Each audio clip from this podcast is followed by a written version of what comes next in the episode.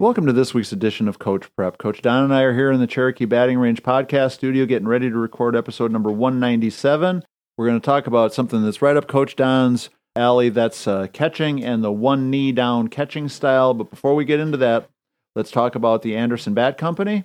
Everything Fast Pitch is very proud to have Anderson Bat Company as our presenting sponsor. Anderson Bat Company is using the latest and greatest bat technology to corner the market in the fast pitch world. They have the minus nine rocket tech, the minus ten carbon, and the minus eleven carbon light. Anderson Bat Company is using this technology to put a high-performing bat in the hands of hitters that really know the difference between a good bat and a great bat. We're also working with Anderson to provide a discount for all of our listeners. Go to the Anderson Bat Company website and order your bats. Use the E F P twenty discount, which is for Everything Fast Pitch, and you'll get a twenty percent discount. And again, take advantage of that E F P twenty, folks. It's a great way for you to support the podcast and to keep saving some extra money on the purchases that you should already be making. Also, let's talk about patreon.com slash everything fast pitch. If you're in a position where you can help us, we would love for you to become a patron. We definitely need you know, eight or ten more people to come on board, depending upon how much uh, you decide to commit to the five, ten, or twenty dollars a month. If four people come on board at uh, twenty bucks a month, we'll be in business. I was going to say, join the family. We yeah. need you. We're so close to the idea of being a break-even operation that it that's like it's right there for us. We, we definitely you know have a time frame in mind for when we need to reach that. We appreciate the patrons that we've had. All of their support has kept us hanging on to the dream that someday this uh, would be at least a, a break-even proposition. It's been a labor um, of love. And, yeah. and we enjoy, we enjoy yeah. the heck out of it, don't yeah. get me wrong, but I also, at that point in my life, where uh, how much of my retirement am I willing to invest in other people enjoying fast pitch? H- hanging out uh, in the recording chairs here. Right. Yeah. So so if you can, become a patron, go to patreon.com slash everything fast pitch. So Don, we've talked about this topic in, in several different places on the Everything Fast Pitch podcast a little bit, and you know, the phenomenon now, the, the newest, greatest idea for catching is what's, you know, thought of as the one knee down catching style. And the thing that, being old school like I am, there's things about it that people have convinced me that I think can be positives, but there's things about it that I still think can be definitely negative. And I wanted us to just kind of talk about it from an old catcher's perspective. You know, last night was a perfect example. I've been watching a little bit of the Men's College World Series as well, and we had a situation in the game last night between uh, L S U and Wake Forest where a very crucial situation, the catcher was trying to use the one knee down catching style with a base runner on base, and the pitcher uncorked a pitch that was not where the catcher was expecting it, and the, the catcher had no chance of blocking it, ended up just kind of diving at it, trying to backhand it, and you know his body was totally out of position. Of course, the ball got by him. The runner ended up not scoring, but it put a lot of extra pressure on their team, a lot of extra pressure on the defense. And that, to me, is the the dilemma of this idea. So things that I think are good about it, it puts you in a really good position to sell more pitches as strikes. It gives you a really good opportunity to give the umpire a better look at the ball. Things that I think are really negative about it is I think you're in a very awkward position in some cases to do much when we've got runners on base. And so that, to me, is where the dilemma lies. You know, I like the idea of it helps the pitcher get more strike calls. I hate the idea that it puts me in a position where I might not be able to stop a runner from advancing because I'm down on one knee. So Don, go. Tory, I'm going with the grumpy old man perspective here. And I mean, were, were the pitchers not getting pitches before? Weren't we always getting them those pitches? Are the umpires off that much that uh, that this is going to make a, a huge difference for them? I've, and, and I, I will defend that part of it. I do think it has made a big difference for the... Um, or, or had they just evolved into giving more of the strike zone? Were they making mistakes before? I know we do the slow motion replay and they've got the box on the... you know, on the T V screen, and if it hits the box, then the umpires are typically getting it right all the time. Right. I mean, are we saving the catcher's knees? Are we providing a better target for the pitchers? Right. Well, I think um, that's the, the, I mean, the are, are, that, that's the question. I mean, how many catchers stopped catching along the way because they, their knees got worn out because they were catching traditionally? Right. And, you know, I mean, is, is the give and take going to be, uh, you know, worth the, you know, worth the change? And, you know, I get that things change and we evolve and all those things. Maybe the pitchers are skilled enough now that they don't throw as many wild pitches as when I was behind the plate myself. But I'm still, again, feeling that that old school, shaking my head, lazy, lazy kids, you know, right. Everybody's getting lazy now. And yeah. Well, the one thing I will say, watching it when it's done well, it does not appear to be lazy to me. It just appears to be really different.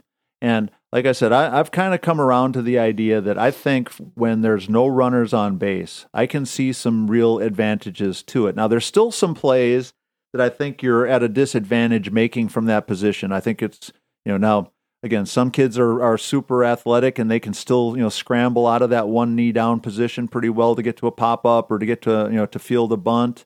So I think that there are always exceptions, but I think that there's also going to be some kids that maybe are not quite as athletic that, you know, might not get to a bunted ball as quickly, might not get to a pop-up as easily because they're down so low in that crouch. But to me, the idea of the one knee down when there's no runners on base, I think I see at least enough potential advantages from it that I can, I've talked myself into thinking it's okay in that situation. So the, but umpire, where, the umpire might be upset because he's getting hit by more foul balls if he's got a better view.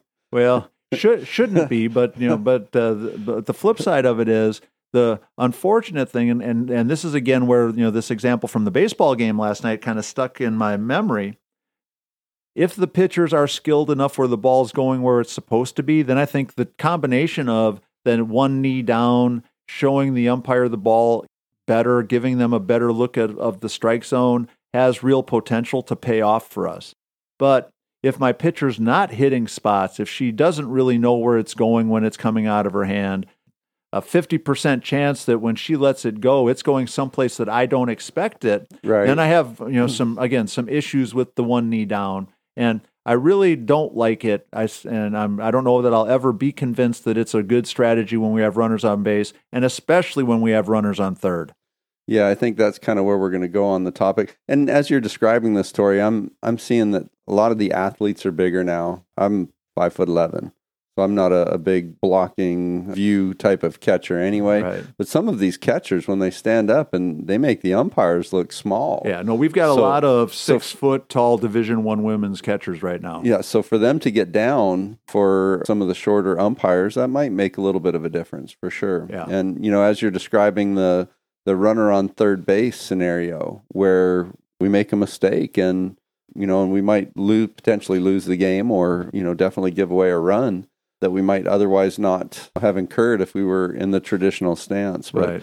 um, you know, Coach Stan had mentioned when we brought this topic up for today's podcast, had talked about the need to be able to do both. If you are a, a one knee catcher, that you still need to do traditional because you're going to have to do that at some point, right? If you're going to optimally be um, the best behind the plate as you can be. So, right. Well, and the idea, I think that as as this one knee down continues to develop and more and more people continue to do it, there's probably some techniques and things that are available in there that will, as they evolve, make some of these challenges, you know, something that the kids are more prepared for, that they've got more tools to to handle it. The biggest thing to me is I think that at the highest level where your pitcher is very consistent, I think then it has a lot more reward versus risk. But I think at younger levels mm-hmm, where right. or or the it could still be at the highest level. You know, in that in that game last night, the pitcher that, you know, uncorked that crazy pitch, they I think they said is going to be the number two pick in the uh, major league draft next week. Right. So he's obviously very good. But in that situation, when he threw that pitch, the catcher was expecting it on the inside corner. It ended up six inches on the off the outside part of the plate, and there was no chance in the world that the catcher could move to catch it. He's over one hundred, too. Yeah, I think so, he's, he's bringing it. Yeah, so so again, I think it's definitely a to-be-determined discussion. I think that we're going to continue to revisit this idea. But right now, I, I have to give the one knee down crew credit for one thing. When the first time I saw it, I thought it was crazy.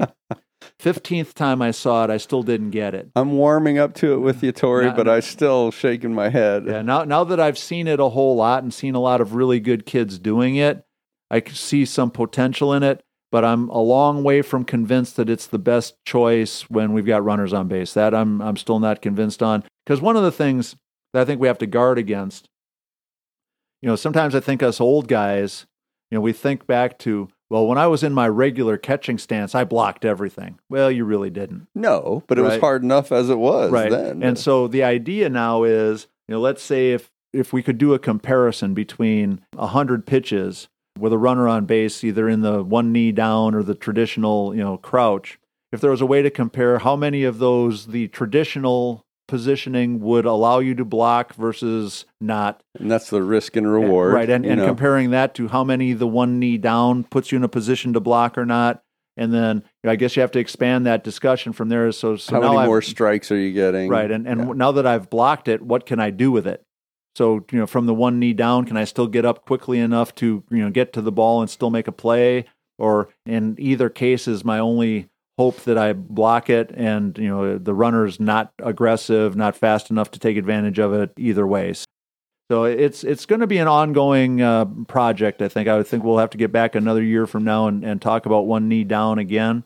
But as I said, I'm I've, I've been convinced that it works with nobody on base. I think uh, you know, watching the good kids do it, I I like it in that situation, but I still don't like it when we got runners on. So you better practice both, because you're going to have runners on third base, right. right? Well, and I think the biggest thing is, you know, as it grows and more and more people do it, I do think we're going to continue to see changes, and there's going to be little adjustments, and so maybe ultimately it ends up being something that we all turn. Kids are you know, getting more athletic all the time. Right. Yeah. Yeah. And, and as you mentioned earlier, you know, watching the uh, women's games, uh, the Women's College World Series, Tennessee had Allie Shipman. She's like six feet tall. Kenzie Hansen from Oklahoma. She's like six feet tall. So you've got a whole bunch of, you know, really tall, powerful, athletic kids going behind the plate. And I think that's, you know, part of where this idea of, you know, being able to set up in a position to give the umpire the best look you possibly can has really kind of taken hold. If those great players keep working at it, they might get to the point where one knee down doesn't seem to be a disadvantage when there's runners on base. Just right now, I'm not convinced. No, I think it's, uh, just like you said, Tory, it's going to be something that we get a chance to to watch and see evolve, and we'll always have our opinions. I'm still going old school for now. Yeah. Well, and the one thing, though, that uh, it is kind of exciting is that there's places in our game that people are still trying to be innovative and trying to come up with some yeah. some new things. So yeah. I'll, I'll give credit for that, too. So absolutely. Um, so let us know what you think. One knee down. Is uh, are us old school guys uh, are we crazy out of the boat? Or are you on uh, in the same pl- place that I'm at, where in some cases you think it's awesome, in some places maybe not so much? Let us know what you think. As always, you can reach out to us with questions, comments, ideas, suggestions to everything fast pitch at gmail dot com or fast pitch prep at gmail dot com. Please make sure you support our sponsor, the Anderson Bat Company. Become a patron if you can. Go to patreon dot com slash everything fast pitch. Coach Don and I really do need the help, and we really do appreciate the support of everybody who's been supporting us. Go to the fast pitch prep dot com website, order your Square Cuts training discs there. You can also have access to the blogs and the YouTube channel. There's hundreds and hundreds of pieces of information there. And as always, just make sure you uh, reach out to us with uh, any of your questions or comments, because we want to talk about the stuff that you're really interested in. So for Coach Don McKinley and our producer, Stan Lewis, this is Coach Tory saying thanks for listening. We'll talk to you again next week.